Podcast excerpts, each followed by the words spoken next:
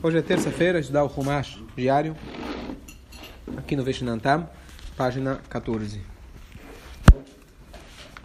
Estamos aqui na história, na famosa história, a interpretação de Yosef para os sonhos do faraó. Ele estava no ele estava na prisão, e é curioso que o Midrash fala para gente de que na na noite, na noite anterior, antes dele interpretar os sonhos, o, o anjo se não me engano era Michael, ele veio e ensinou para Yosef os 70 idiomas. E aí sim, fora o Ivrit, Lashon HaKodesh, que ele já sabia, então agora ele sabia 71 idiomas. E aí vem aquela história de que quando Paró descobriu que ele sabia um idioma a mais que o próprio Paró, e aí o Paró fez ele prometer, fez ele jurar que ele nunca vai contar para ninguém que ele tinha algo superior ao próprio faraó.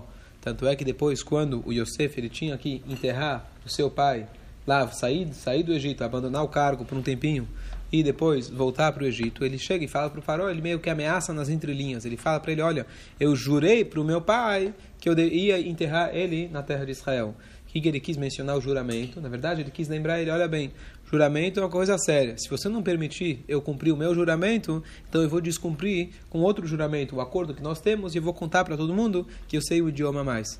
Vai que rola um impeachment lá e de repente ele vira o próximo Faró. Então, o Paró permitiu ele ele voltar para Israel em honra ao seu pai. Bom, anteontem a gente falou que ele, o Yosef ele foi convocado, então saiu da prisão, cortou o cabelo para se apresentar perante o Faró e ele foi lá e interpretou o sonho. A grande pergunta, o que, que é tão impossível de descobrir e decifrar? Sete vacas gordas, sete vacas magras. É tão difícil? Você precisa ter um tão sábio assim para interpretar que são anos de fartura ou anos de fome? Nenhum dos magos chegou nessa conclusão. E eles falavam: você vai é, ter sete filhas, vai enterrar sete filhas. Então, basicamente, não vou estender, a gente já explicou no domingo, mas basicamente o que estava difícil para interpretar no sonho é que havia algo simultâneo. As vacas gordas, elas ficavam, as vacas magras ficavam ao lado das vacas gordas. As espigas gordas ficavam ao lado das espigas magras. Então o que acontece? Ninguém conseguia entender. Claro, é muito fácil de falar que vaca é fome, mas não tem como ter fome e fartura ao mesmo tempo. Então, por isso eles falaram a interpretação que poderia ser algo simultâneo. Você tem sete filhas e, ao mesmo tempo, você vai enterrar sete filhas. Ou outras interpretações que o Midrash traz para a gente, parecidas com essas. Coisas que acontecem ao mesmo tempo. Chega o Yosef e fala, não, é muito simples. Se você colocar alguém encarregado desde o início agora da fartura, para ele começar a juntar comida, armazenar para os anos de fome. Então, na verdade, a fome já começou de certa forma. E por isso ele chega e dá o conselho e fala, não está falando de si mesmo, ele está falando para o faraó, olha, você precisa colocar alguém encarregado desse armazém. Isso, na verdade, não estava querendo puxar a bola para si mesmo. Ele estava, na verdade, interpretando o sonho. Se você coloca alguém agora, isso já está simultaneamente acontecendo. E ainda o Yosef fala para ele: a repetição do sonho é para te mostrar que é iminente. Esses anos já começam agora. Na prática, a gente sabe que os sete anos de fartura foram completos, mas não houve sete anos de fome. Aqui a gente entra naquela regra que uma previsão profética boa tem que se cumprir uma, uma previsão contrário, não precisa se cumprir. Se, Deus, se chega um tzadik, um profeta de Hashem, ele fala, olha, em tantos anos vai acontecer tal coisa negativa, Deus nos livre. Se não aconteceu, não significa que ele não é profeta. Por quê? Porque o povo pode ter feito chuvá. E no caso, não é que os egípcios fizeram chuvá, mas a vinda do Yaakov para o Egito no segundo ano da fome trouxe brachá. Naquele, a partir daquele momento, o Nilo ele começava a inundar sozinho e ele irrigava todos os campos. Ele trouxe tanta brachá. Por isso, inclusive, que o Yaakov fez questão de não ser enterrado no Egito, porque ele era venerado por todos. Todo mundo sabia que com ele acabou os sete anos que iria ser de fome, só durou dois anos. Por isso que ele falou: quero, deixa eu ir embora logo, que ele me garante que eu vou ser enterrado lá fora, porque ele realmente seria, com certeza, ia se tornar uma idolatria, Deus nos livre, alguma coisa assim. Então ele queria é, ele queria é, ser enterrado em Eretz Israel, ao lado dos Abraham, Yitzhak, etc. Ele fez uma yeshiva lá, Goshen, né? O, ele, o Yaakov ele mandou o filho dele, o Yehudá, antes dele descer, ele mandou, isso vai ser na Parashá que vem, ele vai mandar o filho dele já fundar uma yeshiva. Certo? Como feito mesmo, eu lembro. Vai Yomer parou Eliosef. Agora sim, Terceira aliá. O farol disse a Yosef: Uma vez que Hashem lhe informou a respeito de tudo isso, não há ninguém mais com tanta sabedoria e entendimento quanto você. Você será encarregado na minha casa e sustento será distribuído ao meu povo por suas ordens. Somente o trono eu lhe excederei em hierarquia. Quer dizer, você é o segundo homem no Egito. Então é interessante, a gente vê aqui da reação espontânea, direta do faraó, quer dizer, ele tinha certeza absoluta que quando Yosef, que quando Yosef interpretou, fica como se fosse que ele matou a charada. Ele ouviu em tantas interpretações dos magos, dos sábios do Egito, ninguém falou, não, não despertou nele. Mas justamente aquela questão que estava é, inquieto, o Yosef ele resolveu, o Paró já tinha certeza absoluta, e não foi testar, ah, Yosef, vamos ver, vamos ver se vai, se vai acontecer o que você está falando. Se acontecer, aí eu te faço virar rei daqui não sei quantos anos. Se não acontecer, então você volta para o calabouço. Não, ele tinha certeza absoluta que essa interpretação, quer dizer, bateu para ele, tinha certeza. 41. O farol disse a Yosef: Veja que eu estou lhe nomeando responsável por toda a terra do Egito. O farol tirou seu anel de sua mão e colocou na mão de Yosef. Ele o vestiu com as mais finas roupas de linho e colocou uma corrente de ouro em seu pescoço. Ele o fez montar em sua segunda carruagem e anunciavam à frente dele: Este é o vice-rei. Ele foi dada autoridade, a ele foi dada autoridade sobre todo o Egito. Certo?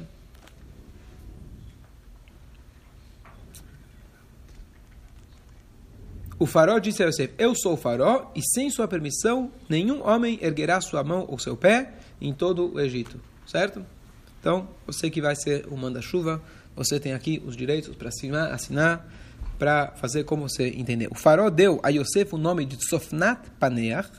Sofnat Paneach significa que ele revela aquilo que está oculto. E deu-lhe Osnat, filha de Potifera, o sacerdote de On, como esposa. Yosef saiu sobre a terra do Egito. Então aqui é muito interessante. Quem era essa Osnat? Então lembra muito bem na paraxá anterior, teve o Potifar, que era o amo do Yosef, e teve a esposa do Potifar, que ela, chamada, é, não, não tem o nome dela. Não aparece o nome dela. E ela, o que ela quis? Violar o Yosef.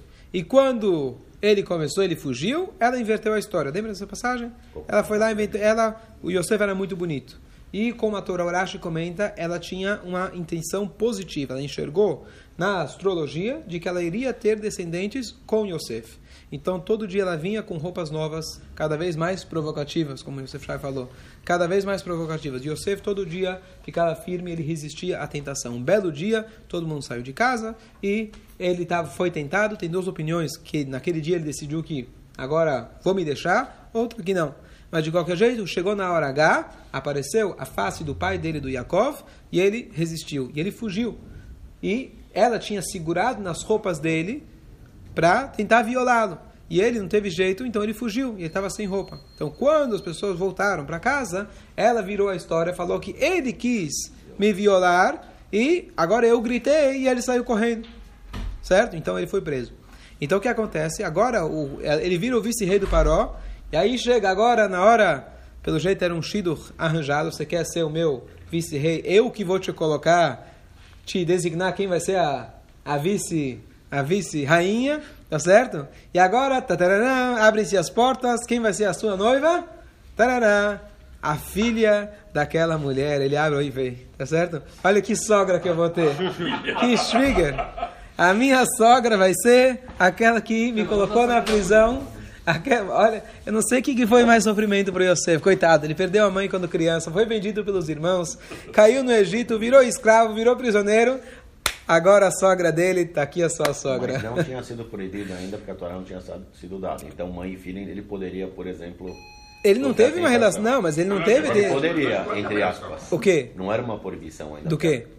É, porque está dizendo que não. Mas não teria proibição nenhuma, ele não teve contato claro, nenhum com depois, ela. Depois sim, depois bem claro que não se pode é, ter a mãe e a filha. Sim, mas ele não teve a mãe, mas Sim. ele sequer tocou na mãe. Ele nunca esteve claro, com a mãe. Claro, mas não seria uma veira, é isso que eu estou dizendo. Não, seria Não, não. Coitado dele, não é? Não seria Claro, pecado. Acho que é claro. aquela história, né? Já teria ganho o Olamabá já direto, né? Claro. Tá certo? Uma sogra dessas, essa vai ser a sogra dele. Pode imaginar? Talvez o Yosef falou isso. Onde... Deixa eu voltar lá pro buraco. Eu prefiro ficar no buraco do que ficar aqui. Cala Me boca. encerrei com essa... Imagina! A sogra que te colocou literalmente na prisão por tantos anos. Aqui ele ficou. Bom... Mas qual é a explicação? Então a explicação é interessante que, na verdade, essa Osnat, que a Torá está chamando ela de filha de Potifar e sua esposa, na verdade ela era uma filha adotiva. Por quem ela era, na verdade? Então, vamos lembrar um pouquinho da história de duas, três semanas atrás. Qual que era a história? Que a Diná, a filha da a única menina das doze tribos, que a Torá conta claramente sobre ela, filha de Leá, ela saiu e ela acabou caindo na cidade de Shem, e ela teve um contato, ela teve uma relação com o Shem, filho de Hamor. Foi aí que os dois irmãos vingaram tudo, eh, toda a cidade, mataram todo mundo, eh, mataram os homens e resgataram ela. Só que, naquela noite de relação que ela teve com Shem, que não era um judeu, ela engravidou. E desse, dessa relação nasceu quem? Osnat. Essa moça que se tornou esposa de Yosef. O que acontece? Eu não tenho certeza, não me lembro pelo menos exatamente porquê. Talvez, talvez por vergonha da família, porque imagina, Diná, filha de Yaakov, teve uma relação extraconjugal com alguém que não era da família, de uma maneira totalmente fora das regras. Então ela engravidou. Então esse filho, ele foi desapareceu da família. Essa filha desapareceu da, da família. Ela foi adotada por quem? Por Potifar e a sua esposa. Então, na verdade, essa Osnat era o que de Yosef?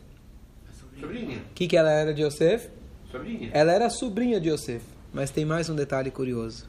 Tem mais um detalhe curioso. Ela era, na verdade, é, ela era, na verdade, cunhada também do Yosef. Como? Por quê? Olha que interessante. Quando os dois irmãos, Shimon e Levi, foram até a cidade, mataram todo mundo, finalmente chegaram na casa onde que estava a Diná. E aí a Diná, em vez de falar, oh, que bom que você matou todo mundo, agora deixa eu voltar para casa, ela virou e falou, não, eu estou feliz aqui. Eu quero ficar aqui. Quem falou isso? A Diná. Ah. E o Shimon chegou e falou para ela, olha, se você voltar para casa, eu caso com você. Aí você vai perguntar, pera, irmãos, etc. Mas ele garantia aí antes da Torá, e aí tem todas as explicações, mas o Shimon se casou com ela. Então ela é também cunhada do... A Diná era cunhada também do Yosef. É isso, é Ok? Certo? Então, o que acontece? Então, essa Osnat era filha adotiva de do Potifar. Então, mais uma coisa curiosa, que quando a gente fala que a, a esposa do Potifar enxergou, enxergou pela astrologia que haveria uma relação entre a família dela e de Yosef, na verdade não era a família dela direta, era da filha adotiva dela, que a Torá considera, já que ela de fato educou essa moça, então ficou como se fosse sua própria filha. Então está escrito inclusive que o Rambam ele diz que quando os astrólogos usam as forças de Tumá e etc. para enxergar as coisas, a, a, a, o que eles enxergam, se enxergam, é meio turvo, não é uma profecia. Então aqui a gente vê que aconteceu alguma coisa, tinha de fato algo, mas não era literalmente ela que teria uma relação com Yosef, e sim a sua filha, e nem sua filha, na verdade, a sua filha adotiva. Esse é o, o detalhe da Agora- história. Agora tem explicação por que uma mulher assim saíram. Não, é uma goiaque. Então a pergunta, a sua pergunta em relação, será que ela foi educada com idolatria? Com, cer com certeza a educação que Potifar deu, a educação de Potifar no Egito não era das, das melhores. Mas é, pelo menos aqui ele tinha um sangue, que era o sangue, era uma neta de Yaakov, tá certo? E pronto, depois você ensina, você casa, no caso Yosef, qual era a outra opção que ele tinha na época? Então a gente sabe que com quem as tribos casaram. Tem uma opinião que diz que cada uma das tribos nasceu com uma irmã gêmea. Hashem já tinha preparado isso para que eles pudessem se casar entre si. Bom, irmãs, etc. Outra história, outro dia a gente comenta a respeito. Mas antes da Torá ser dada, oficialmente. Agora, é, o Yosef, então, ou outra opinião é que eles casaram com mulheres é, não da família e elas se entraram no judaísmo. Não vou dizer converteram porque ainda não tinha a Torá. Então elas aceitaram Hashem como Deus único e entraram na família. Agora, então, qual que seria a outra opção de Yosef? Ou ele iria pegar uma egípcia nata ou ia pegar alguém que cresceu no Egito e da família de Yaakov. O que você prefere? Tá certo? Então, mesmo que ela foi educada num ambiente melhor educada, mas pelo menos ela tinha o sangue. Tá certo? E como o Jaime falou, então aí, aí depois tiveram Efraim e Menashe, que cada um deles ganhou uma tribo por si. Vamos lá. Yosef tinha 30 anos de idade quando esteve diante de Faraó, o rei do Egito. Yosef deixou a corte do Faraó e fez uma viagem de inspeção por toda a terra do Egito. Até até hoje, né? Quando o cara ganha as eleições, ele vai começar agora a viajar, conhecer, quer conhecer o, o eleitorado, quer conhecer as pessoas, conhecer o país, entender a realidade das pessoas. A terra produziu durante os sete anos de fartura aos punhados. Punhado por punhado, como fala Rashi, de mão em mão, eles armazenaram o alimento. Ele coletou todo o alimento durante os sete anos que havia no Egito e ele colocou o alimento nas cidades. O alimento que crescia no campo, em torno de cada cidade, foi colocado no interior. Então, ele em cada cidade fez lá um lugar onde ele poderia é, onde ele poderia armazenar. E Urash aqui tem uma coisa interessante, no versículo 48 embaixo. O alimento que crescia nos campos em torno de cada cidade foi colocado no interior, pois cada terra preserva os seus frutos. E quando se coloca a terra no lugar onde cresce o fruto, sobre o cereal, a terra preserva o grão do apodrecimento. Quando você pega a, o, mesmo, o mesmo tipo da terra, a mesma terra onde aquele cereal cresceu, e você coloca ele junto com o grão já cortado, isso ajuda a preservar o grão. Vê que o Yosef. Sim, sim. Vê que Yosef entendia bastante sobre agricultura. 49. Yosef acumulou tanto grão como areia do mar, até que pararam de contá-lo, pois não tinham mais números. Dois filhos nasceram para Yosef antes do ano em que a fome começou. Eles nasceram para ele, de Osnat, filha de Potifera, sacerdote de On. Então aqui é interessante que o nome dele de Potifar virou Potifera que, que parece? Da Potifar. Bela e, Bela e a Fera. Perfeito. Então ele era Potifar, nome masculino, e ele virou Potifera. Não é a primeira história, já contei antes que teve a passagem de, de Diná, na verdade, mas lá era uma tzadek, uma história diferente. Diná, na verdade, ela, Diná ia ser um menino. E Hashem fez lá um milagre, virou menina. Na verdade, não foi uma. Na verdade, que ele virou, virou trocou menina, na verdade, Hashem trocou os, os bebês, trocou a Diná por Yosef, tá certo? Então, é, a Diná iria ser a filha da Rachel, então Hashem foi lá e trocou e fez com que Yosef nascesse de Rachel e Diná nasceu de Leá. Então, essa foi a primeira mudança. Aqui, o Rashi fala pra gente, né, não é aqui que ele traz, mas ele traz em outro lugar, que na verdade é o seguinte, Yosef era muito belo, muito, muito, é, atraía todo mundo. Inclusive, Midrash traz para gente que quando Yosef passava na rua, então tinha lá um monte de servos, empregados, estavam cortando limões ou cortando frutas. Quando Yosef passava, inevitavelmente as pessoas, esses funcionários, cortavam seus dedos. Porque eles ficavam tão fascinados com beleza. a beleza de Yosef, eles nem percebiam o que estavam fazendo, então em vez de cortar fruta, cortavam o dedo e continuavam olhando para o Yosef. O próprio Potifar, agora é o sogro, né? O sogro de, de Yosef, ele desejou Yosef, então Hashem fez com que ele se tornasse, quer dizer, colocou ele, ele perdeu sua força masculina. Por isso aqui a Torá chama ele Potifera, que ele deixou de ter a sua força masculina. Então foi um castigo para ele, uma retribuição por esse desejo dele de estar com Yosef. Casal maravilhoso, né? Potifar e a esposa, gente fina pra caramba. certo? Né? Yosef causava. E é justamente essa ideia de Yosef, falar, bom, isso aqui não é muito judaico, né? Um cara assim, todo saía na capa da cara toda semana, agora virou vice-rei. Imagina, o cara mais bonito, já era, já estava em Hollywood, conhecido por todo mundo, agora ele ia virar vice-rei. Poxa, esse cara tá famoso, virou super famoso. Mito. Isso, na verdade, isso, na verdade, é uma coisa curiosa porque eu já comentei no outro dia que é justamente isso que os irmãos não gostavam do Yosef desde o início, e é justamente isso que fez com que eles não reconhecessem o Yosef. Não só o aspecto físico, que Yosef era jovem quando eles venderam ele, agora já ficou mais velho, mas a ideia de que eles não conseguiam reconhecer essa característica de alguém conseguir se equilibrar tão bem, de estar na capa do jornal todos os dias e ele ser o homem que coloca tefilim e ele está rezando para Deus todos os dias, e não só para fingir ou para não sei o que, ele realmente mantém as fiel perante Hashem e ele está na boca do povo, está aí aparecendo em todas as televisões todos os dias pela sua beleza, pelo seu, pelo seu poder e etc. Eles não conseguiam entender esse tipo de jogo de cintura. Eles eram, eles eram pastores. Mas justamente por isso, agora vem o próximo versículo. Ele vai ter aqui dois filhos no Egito. É interessante que a, a, a Urash fala que antes, quando foi os filhos que quando nasceram os filhos, antes do ano que a fome começou. Por quê? Daqui deduzimos que uma pessoa não deve ter relações conjugais durante anos de fome. Quem lembra, a gente falou isso lá no é, na Tevá de Noah, que Noah, durante todo, não só Noah, mas todos os animais que estavam dentro da arca, com exceção de três, a gente falou, lembram que eram os três? Quem estava aqui no Shur? O cachorro, o corvo e Ham, o do filho de Noah, foram os únicos que eles, durante a Tevá, não respeitaram essa lei. O mundo está sendo destruído e você está reproduzindo não é, não é próprio. Então a mesma coisa aqui, quando é anos de fome, também não a pessoa não deve ter relações conjugais. Essa é a regra. Então, é, por isso a Torá faz questão de dizer quando foi que ele teve os filhos, foi antes dos anos da fome. Agora, como ele chamou os filhos dele, que justo a gente vai completar essa ideia de Yosef, Yosef chamou o primogênito de Menashe.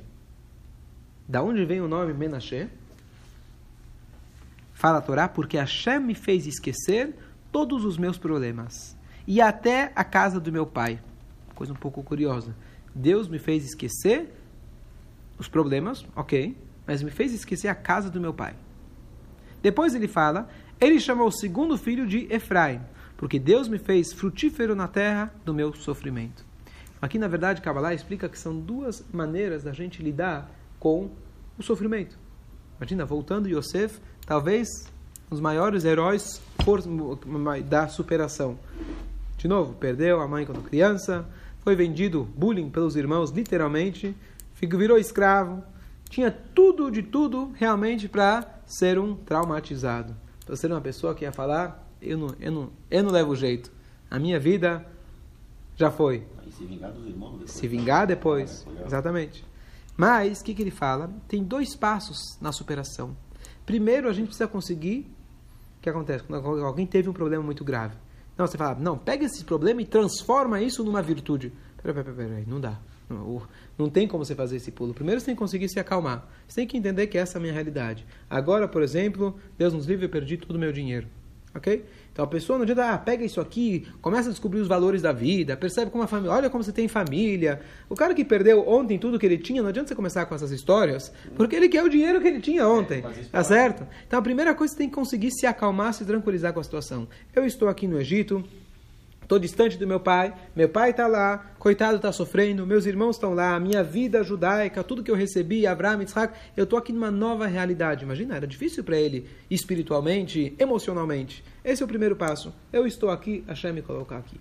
Depois vem o segundo momento onde a pessoa consegue enxergar que não só dá para eu sobreviver aqui, mas pelo contrário, eu estou aqui numa missão e aqui mesmo Hashem fez frutífero. Dentro do Egito, olha para que Hashem colocou aqui. Eu estou ajudando toda a economia do Egito, que como consequência vai ajudar toda a família e vai salvar a vida do mundo inteiro. Tá certo? Que a fome, é, se, se agora né, tá tendo os acordos, China e Estados Unidos, se eles dois decidem brigar e etc, o negócio vai, vai ter as repercussões no Brasil também, tá certo? Então, o Mitzrayim estando com problemas, isso ia afetar todo mundo. Então, ele, ele realmente resolveu o problema de todo mundo. Então, ele falou, pelo contrário, eu estou aqui, mas eu consegui, Baruch Hashem, ter dois filhos. Como a gente vai ver, esses dois filhos vão ser, cada um, uma tribo por si. Ele conseguiu mais do que todos os irmãos não conseguiram em Israel, perto do pai, estudando, tinham lá o papai, o avô, etc. Isso eles não conseguiram. Então aqui a gente vê os dois passos da gente enfrentar as dificuldades. Primeiro a gente tem que conseguir enxergar a situação, saber onde estamos. O segundo passo, a gente conseguir pegar essa situação e aí sim transformar isso para o bem. E é justamente isso, novamente, que os Irmãos não conseguiam entender essa virtude do Yosef. Todos eles eram pastores. Para servir a Deus, você tem que ficar, se trancar na sinagoga, ficar perto do Yaakov e esquecer do mundo. Ele não, pelo contrário. Ele estava dentro do mundo e conseguia ensinar a, a, a, a Hashem para todo mundo, se manter firme nos seus ideais e servir a Hashem, etc. Isso eles não conseguiam reconhecer, eles não conseguiam perceber isso. Mas era isso justamente que o Yaakov, lá no início, Ve'aviv chamar etadavar, quando ele interpretou os sonhos. Está escrito que o pai ele ficou esperando por esse momento momento. Não era o, não era o poder. Um Yaakov está preocupado que meu filho vai virar presidente. Era isso? Essas eram as ambições de Yaakov? Ele fala, ou ele pensava, prefiro que isso não seja ninguém, mas que você tenha filha que você pode me dar narras. Será que o valor do Yaakov era ter o filho dele que ia ser vice-rei? Não, é chamar etadavar, ele realmente conseguia enxergar que o filho dele ia fazer a diferença. O filho dele ia conseguir se tornar o vice-rei e, contudo, se mantendo fiel, se mantendo firme nos seus ideais, e aí sim o seu poder de influência seria muito maior. É aqui.